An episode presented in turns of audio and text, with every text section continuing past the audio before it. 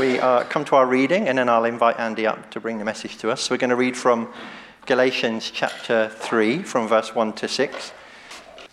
And it says this You foolish Galatians, who has bewitched you? Before your very eyes, Jesus Christ was clearly portrayed as crucified. I would like to learn just one thing from you. Did you receive the Spirit by the works of the law or by believing what you heard? Are you so foolish? After beginning by means of the Spirit, are you now trying to finish by means of the flesh? Have you experienced so much in vain, if it really was in vain? So again, I ask Does God give you his Spirit and work miracles among you by the works of the law, or by your believing what you heard? So also Abraham believed God, and it was credited to him as righteousness. So we invite Andy up. Lord, I pray for Andy as he brings your message to us. I pray that your words are his words, that he speaks uh, filled with the Spirit so that we may understand. Uh, and Lord, pre- please, I pray that we can comprehend, understand, and apply the truth to our lives. So, Lord, be with Andy now as he speaks with us. In Jesus' name, amen. Amen. My name's Andy Samuel, vicar just down the road at All Saints Laleham, and uh, it's just a joy to have this partnership uh, with you folks at Staines Congregational. We're just going to watch a very, very short video. One or two of you, if you've ever done the Christianity Explored course, might recognize this little snippet, and I'm hoping this wasn't your Christmas. You can open your eyes now.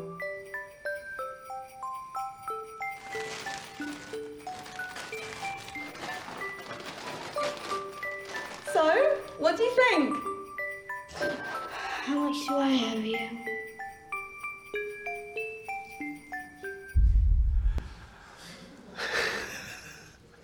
As I say, I hope that wasn't a scene in any of your homes uh, this Christmas day. Um, I mean, it would be heartbreaking, wouldn't it, if our kind of children turn round or uh, grandchildren, uh, treating a gift as something that needs to be paid for. Uh, to try and pay for a gift would show a sort of fundamental misunderstanding of the nature of the relationship that we have with them. And uh, something of that danger is what the churchgoers in our Bible reading, Galatians 3, we're on uh, page 1169, something of the danger they were facing. And uh, I think it's recorded in Scripture because it may well be a danger that we are facing. We're facing in our hearts, that we'll be facing in our congregations. Again, if you're a regular here, as I look out, I know uh, many of you are regulars, but I don't know if it's your first time or not. If you were here last week, you'll probably know that we're starting a, a short series uh, about running the race. Uh, a number of times in the Bible, the Christian life is compared uh, to a race. And uh, as we've often done over the years, uh, in January, we've done a little pulpit swap. Uh, so uh, Keith Wilson from Ashford Congregational, I think he's coming next week. Uh, me from Laleham, so, and Nick, who I think is at Ashford this morning. Uh, we each kind of swap round and we do a little series, and it's on running the race. As I say, I, I love our partnership together. Over the years, there's been loads of stuff uh, that we've done. There have been those mission weeks, Passion for Life. Perhaps you remember those. Uh, every year we've uh, shared in Sports Reach. Thank you for inviting us to, to share in that. That's been a, a, real joy and a blessing for primary age children, youth work. Tori Butana Saver is coming to speak at Expresso Church. And again, I love the way that you uh, invite us and welcome us to that. I, I really, uh, uh, it's a really precious relationship I've got with Nick and Keith. We meet uh, pretty regularly to just kind of share and to pray for one another. Uh, so I'm so grateful. But an underlying this partnership is not just that we get on, but it's a shared commitment to the gospel, to the scriptures, the Bible as God's inerrant word, our guide in, in uh, all matters of uh, uh Christian belief and practice. As I say, the series this, uh, uh, this January, Running the Race. I think Nick last week was on keeping going. we do, we're going to slightly backtrack I'm, I'm going to speak on getting started, and then Keith next week is on finishing well. Now, I actually think mine is the most important, starting well, um, because, because certainly this is going to be really important for anyone if you're not yet a Christian, or perhaps you're not quite sure where you are, to make sure that you know, you've got over the start line, that you are actually in the right race. But as we're going to see, this actually applies to every believer. In fact, I think it's going to have some particular application for those of us that would say that we are keen Christians, we are wholehearted uh, believers. Because I think there is a constant pull, a constant pull to see Christianity as less of a gift to be received than as something to be earned or paid for. So, the kind of more devout we are, uh, the more keen we are as a Christian, somehow we get kind of more benefit from God as a result. Well, let's have a look at our passage, see how the, the passage puts this contrast, key contrast. The great alternative, it's there in verse 2 by the works of the law or by believing what you heard. That's the big alternative. Uh, it's repeated word for word, verse 5 by the works of the law or by believing what you heard. So, uh, no wonder, I think rightly, uh, our church Bibles, the NIV, uh, heads this paragraph or this section faith or works of the law. That's the issue. Those are the alternatives. Is the Christian life one based on what we do? That's works of the law, or receiving what God has done for us, believing what you heard. Let me just give you a bit of uh, a background to the context of our reading. Paul's letter, as you'll see across in uh, chapter 1, uh, verse 2, is addressed to the churches in Galatia. So, probably that region around southern Turkey, Paul had planted several churches there on his first missionary journey, places like Pisidian Antioch, Lystra, Derbe, Iconium. You can read about that in Acts uh, 13 and 14. And what is clear in this letter is that a serious doctrinal controversy has engulfed these young Galatian congregations. And Paul is really worried about it.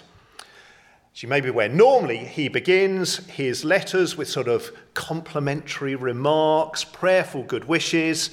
Here he launches straight in with a really, it's an impassioned rebuke. You might have a look, uh, verses 6 and 7 of chapter 1. I am astonished that you are so quickly deserting the one who called you by the grace of Christ and are turning to a different gospel, which is really no gospel at all. Evidently, some people are throwing you into confusion and are trying to pervert the gospel of Christ. Well, what was it that uh, these rivals were teaching that, would, that, that is generating such passion and concern? Well, Paul doesn't tell us directly. We've got to kind of work it out uh, for, by way of his reply. So it's a bit like listening, you know, to someone on the phone. You can, you've got to try and work out what the other person is saying to them from the replies. One thing that I think is really clear is it revolves around the place of Old Testament laws. Uh, near the end of the letter, uh, chapter 6, verse 12, Paul says explicitly, they are trying to compel you to be circumcised. Now, when Paul had founded these churches not that long ago, he had taught with crystal clarity that Gentile converts, so people who weren't Jews, so that's the, the, the, everyone else who wasn't a Jew, Gentile converts who become believers, become Christians, are accepted, fully accepted into the full fellowship of the church on the basis of faith in Christ alone without any additional legal requirements deriving from the Old Testament.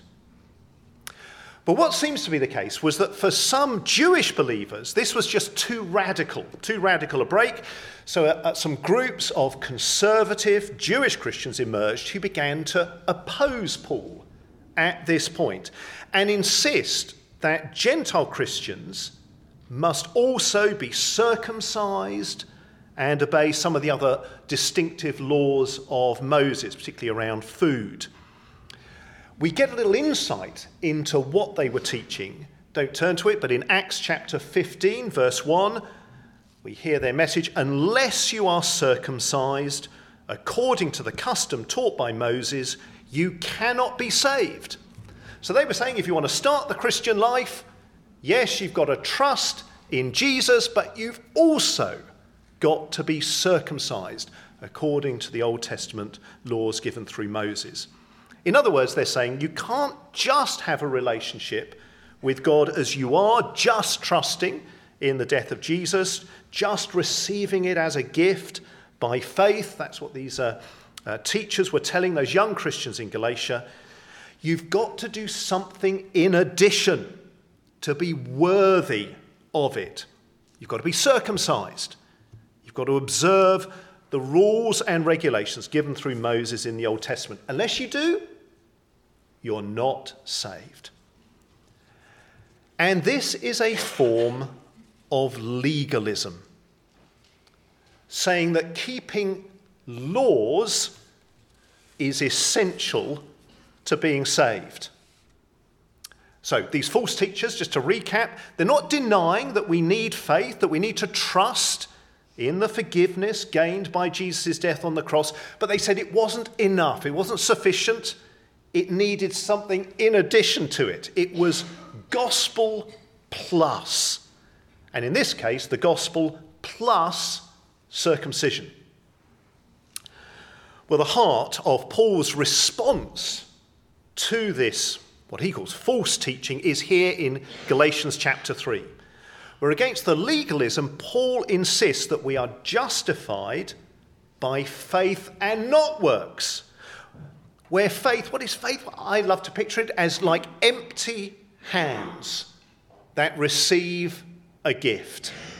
We receive salvation as a gift. We don't earn it as a reward. We don't give anything in order to get it back.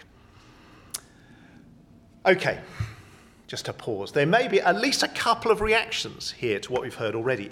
If you are a mature Christian, well taught, clear grasp of the gospel, we will be well aware that Christianity is a matter of faith and not works of receiving God's grace as a gift. But, but there are often dangers that mean that I think we need this teaching repeated to us. And chief amongst these is that we believe it with our minds, but we don't really believe it in our hearts. And what might be the sign that, yes, we, we of course agree with Paul in our heads, but we might not have fully believed it uh, in our hearts? Let me suggest a couple. I would say they're ones I know uh, all too well in my experience. Uh, we can become depressed rather than joyful in our Christian lives. That could be one sign. Or we can become judgmental rather than gracious with other believers. So, a couple of symptoms. We might agree with what we've heard in our heads, but it hasn't fully impacted on our hearts. We become depressed rather than joyful in our faith. We become judgmental rather than gracious towards others. Depressed rather than joyful, because actually we know we are not as good as we should be. So there is this secret lurking fear that God views us with disappointment as spiritual failures and therefore, the joy of the gospel gets eroded. Because in our hearts, we think, well, I've got to achieve a certain standard. I know I fall short. So God is, well, if I'm saved, it's pretty reluctantly on God's part. There's an insecurity, sense that we've got to, we're always seeking to earn the affection and respect of God and probably of our fellow believers as well. We, want to, we, we feel we need to prove ourselves worthy. And of course, we're never going to succeed uh, in that. And we can be haunted by a depressing sense of failure and inadequacy in our Christian lives. I suggested there was another sign uh, of this, that we might be operating as a legalist in our hearts, and that's the opposite. Not depression because we don't think we're good enough, but judgmentalism because we think we are good enough. So we're kind of blind to our own failings. We think we probably have achieved the standard that God has set, but we can become very quick to look down on any other Christian who we don't think matches quite up to the standard we have achieved. Those in church we don't think are quite good enough. Now, I think that actually that this sort of legalism is probably the number one danger for the keen Christian. Precisely because we take our faith really seriously. We take God's word seriously. We really want to conform every aspect of our lives to God's rule, to obey uh, His law. But in doing so, it can be so easy for us just to lose our focus on the gospel of justification by grace alone, through faith alone, and for it subtly to tip over into some form of gospel plus. To think that actually our good works, our obedience, are really why God accepts us, not simply because what, of, what Jesus has done. And I wonder if that is why the New Testament has the balance of contents that it does. If you read through the Gospels, who do we find opposing Jesus more than anyone else? Pharisees. Yeah, yeah, yeah. They're constantly popping up. There's loads in the Gospels about Jesus kind of interacting, responding to the Pharisees. What did the Pharisees do? They were gospel plus people, focused on the law keeping, and they displayed just, I think, this mix of judgmentalism and lack of joy. When we uh, uh, get through the Gospels, when we turn to the book of Acts and the epistles, the life of the early church, what is the number one problem in the early church that we read about? I'll tell you. It's the one we've just heard about. It's, uh, it's uh, these uh, uh, groups of conservative Jewish believers trying to, trying to uh, persuade people of a gospel plus approach. They pop up again and again through the pages of the New Testament. Why is so much of the Gospels, so much of Acts, so much of the epistles taken up with this issue? Because I suspect it is the natural tendency of our hearts. And so, if we are a keen Christian, we will need to hear this again and again. But of course, it's also absolutely vital if you're not yet a Christian to hear this message because I think legalism is actually most people's default religion. I think in one of the prayers we had reference to the 2021 census telling us that just under 50% uh, of the population uh, say that they are, in some sense, Christian. Well, there was one box that was missing uh, on the census when it came to religion. I think there is one religion that has well over 50% adherence uh, in this country, even amongst those who call themselves Christians. I think it is do goodism. Have you come across that? Do goodism. The belief that, well, if there is a God, if there is a heaven, then if I am good enough, I'll get in. That's what do goodism believes. It's a sort of casual legalism that God will accept me ultimately on the basis of what I do, if I am good enough. I went onto the Staines Congregational website this morning and I discovered there's a little video called The Good O Meter.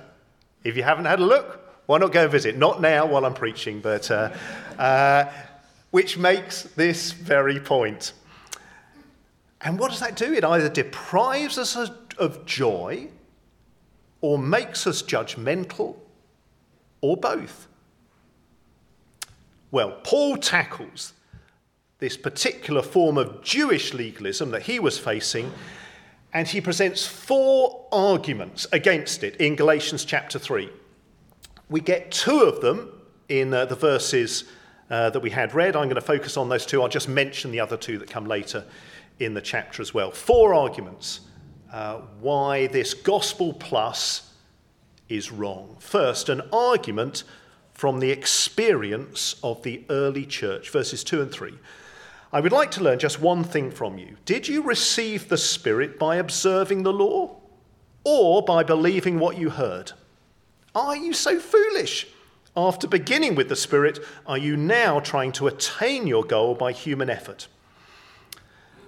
So, Paul is in effect saying, look, Christianity didn't begin, didn't begin with disciples sort of committing to some new sort of uh, moral lifestyle, but believers receiving a transforming gift. He's saying, look, that's what happened at Pentecost, that's what happened when uh, Paul preached the gospel to them for the first time. The Holy Spirit wasn't a gift that they won for their good efforts. He was a gift that they received when? When they believed the gospel message. So Paul is in effect saying, well, then, how can you be so foolish as to think that God, who has blessed you so remarkably in the past without any contribution in the way of observing religious rules on your part, why do you think he's now going to bless you in the future if you start offering him these sort of uh, little religious observances? So, first, an argument from the experience of the early church. Second, an argument from the example of Abraham, verse 6. Consider Abraham. He believed God, and it was credited to him as righteousness. Now, for these uh, Jewish opponents uh, in the church, Abraham was their hero. Uh, as far as circumcision was concerned, I mean, he was the one who started the whole thing off, the whole, uh, the whole show. But Paul is going something like this Look, what does the Bible actually say about Abraham's relationship with God? So, yeah, if we were to go back uh, into Genesis, what would we read? We discover that it was based, uh, was it based on uh, performance of religious works like circumcision? So did Abraham get circumcised and then God said, Well done, now I accept you? No, no. He said, just read, the, read Genesis. It says he believed God and it was credited to him as righteousness. And then after that, he gets circumcised. That followed on later, he makes the point uh, in Romans chapter 4. So he's saying, look, Abraham's special relationship with God, it wasn't earned.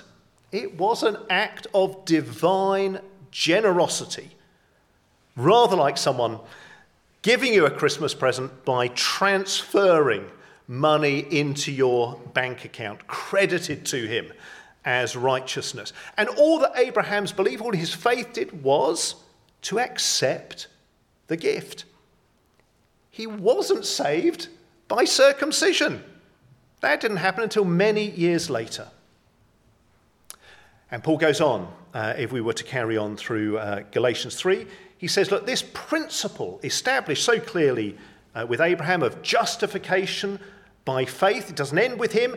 It, in fact, it was given as an example for us. Verse 7 Understand then that those who believe are children of Abraham, those who believe. The scripture foresaw that God would justify the Gentiles by faith and announce the gospel in advance to Abraham. All nations will be blessed through you. So those who have faith are blessed along with Abraham, the man of faith. So Paul kind of brilliantly turns, presumably, an argument that these opponents were making and saying that Abraham, rather than being an ally for these legalistic Judaizers, actually he's the archetypal believer. The promise God gave him was the gospel promise, nothing to do with Jewish law at all. So there were two other arguments. Let me just mention them. Uh, you may like to go through it another time. An argument from the inevitability of human failure. Again, Paul goes on to say, look, you only have to read the Old Testament law more closely to discover that it tells you that it can't save anybody. Uh, and that's for a very simple reason because nobody can keep it. As we may be aware, as far as God is concerned, keeping the law, uh, the law from God's point of view is not like sitting an exam. It's not, you know, 51% and you pass. Uh, the law is more like carrying a sheet of glass. One slip and it's shattered. and then an argument from the purpose of the law. So the law says, if we read it carefully, actually we, we, can, we can't keep it.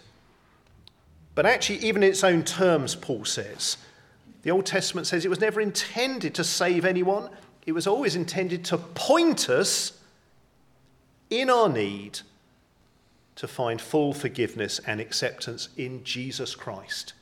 That was its purpose. Okay, let's draw these strands together. How do we start the Christian life? Well, not, not by making some sort of spiritual New Year's resolution to be better. In the hope that we might get the 51% pass mark, we might be good enough, just good enough to please God, that we'll sort out our life enough that He'll be pleased with us. Not that way but the gospel way by receiving the free gift of forgiveness and acceptance that Jesus has gained for us. That's the gospel. That's the good news of Christianity. Every other religion and our own hearts want to teach us that in one way or another, we've got to work our way up to God, to get the pass mark, to do the right things. But the Bible and Galatians in particular tells us that we will never manage to climb the stairway to heaven. And attempts to do so and rely on our own efforts, well, they don't only deprive us of joy and confidence, in the end, they'll deprive us of salvation itself. Many, many, many years ago, before uh, I became a church pastor, I remember hearing a wonderful Australian evangelist called John Chapman. I don't know if any of you uh, ever heard of him. Uh, he died a few years back now. He was known as Chapo to almost everyone. Anyway, I remember uh, him speaking to those of us who were training for ministry. And if I remember correctly, he said this if you want to know what Christianity is really about, it is the exact opposite of what most people think it is. If you want to know what Christianity is really about, it is the exact opposite of what most people think it is. Okay, so what do most people think Christianity is about? I suspect that even most of that 46.2% of the population who call themselves Christians in the 2021 uh, census would say something like this It's about being a good person. It's the religion of do goodism. To use the vocabulary of the Apostle Paul, we seek to establish our own righteousness and try to justify ourselves through our good works. Okay, what is the exact opposite? Well, it starts by acknowledging that we are not a good person, that we can never be good enough to get to heaven. And once we acknowledge that, we, we also acknowledge we need somebody to save us, to take the punishment for our failure, so that we can be forgiven and accepted. What about being a member of a church? What's, what's the common view of what a church member is like? Well, a church, I think the common view is, it's a place for good people. Or at least people who think they're good, because they probably think we're all hypocrites uh, in here. What's the reality? Pretty much the exact opposite. The church is a place for people who know they are not good enough. And what flows from this? That should lead not to judgmentalism, but to humility, because we know none of us are good enough. It should lead to joy, not depression, Because we are the people who have received the greatest and most undeserved gift imaginable. And as people who know that we have received everything, what else might, what other uh, effect might that have on us? It makes us people who are ready to share what we have been given. People who delight in remembering what Jesus has done for us, in praising God for what Jesus has done for us, living our lives in gratitude to Him, longing for others to discover that same liberation and joy of the gospel. As they are saved, completely forgiven, fully accepted, not because of anything they have done, but because they have received all that Jesus has done for us. And like that gift under the Christmas tree, it is not something we need to pay for or make a contribution to, but to be received and enjoyed and treasured. Before I hand back to, uh, to Lee and the team to lead us in worship, let's pray. Heavenly Father, as I look at, and I suspect most of us uh, are Christians here this morning. Uh, many of us will have been Christians for uh, much or all of our lives. We've been well taught, we know these truths. But there is a constant pull in our hearts towards that gospel plus, towards that legalism that would drain us of joy, that makes us judgmental. As we've heard again, Paul's gloriously clear setting out of the alternatives, the clarity of the free grace of the gospel. As we embrace that again, not only in our heads but in our hearts, would you restore to us the joy of our salvation, the graciousness in the way we live with our brothers and sisters, a light hearted and freeing delight that all we have has been given, and therefore all we have can be shared. But, Heavenly Father, for any here this morning who are not yet a Christian or perhaps uncertain uh, in these matters, as we have heard afresh the offer of complete forgiveness and complete acceptance because of what Jesus has done. We come to you in our need. We come to you unworthy. We come with our empty hands and say, That is what I need. And we would receive your forgiveness. We would delight in your acceptance. And we ask that you would continue to clarify our thinking and impact our hearts through your Holy Spirit, that we might not only know, but experience and then live out the grace and liberation of the gospel more and more. We thank you and we pray these things in Jesus' name. Amen.